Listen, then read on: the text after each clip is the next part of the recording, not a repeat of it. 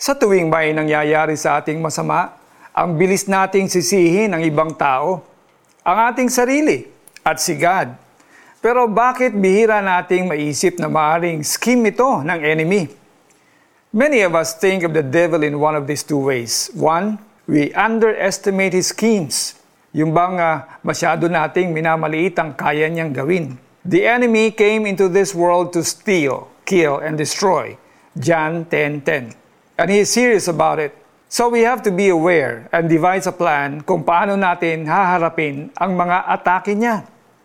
Two, we overestimate His antics. Yung feeling natin, sobrang powerful niya na kinatatakutan natin siya. Pero sa totoo lang, niwala nga siya sa level ng power ni God. Not even close.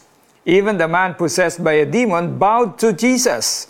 Mark 5.6 You know, the devil can only do illusions of power, But our God is the only one who can do a real miracle.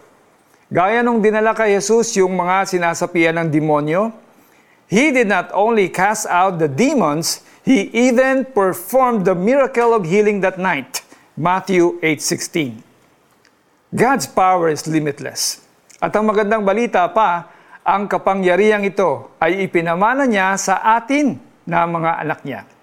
Sabi ni Jesus, Look, I have given you authority over all the power of the enemy. Nothing will injure you. Luke 10 19. So, in Jesus' name, we can cast out demons. Lord, we just praise you, for you are powerful. Help me to face the attacks of the enemy. Thank you for always protecting me and even giving me the authority to cast them out. I am so amazed by you. Application. Anong area ng life mo ang under attack ng enemy? Use the name of Jesus to cast it out of your life every day. Na-amaze ka ba sa power ni God today? I-share mo ang devotional article na ito sa social media page mo para marami rin ang mamangha sa Kanya, gaya mo. Nang gabing yon, Dinala kay Jesus ang maraming mga sinasapian ng demonyo. Sa isang salita lamang ay pinalayas niya ang masasamang espiritu at pinagaling lahat ng may karamdaman.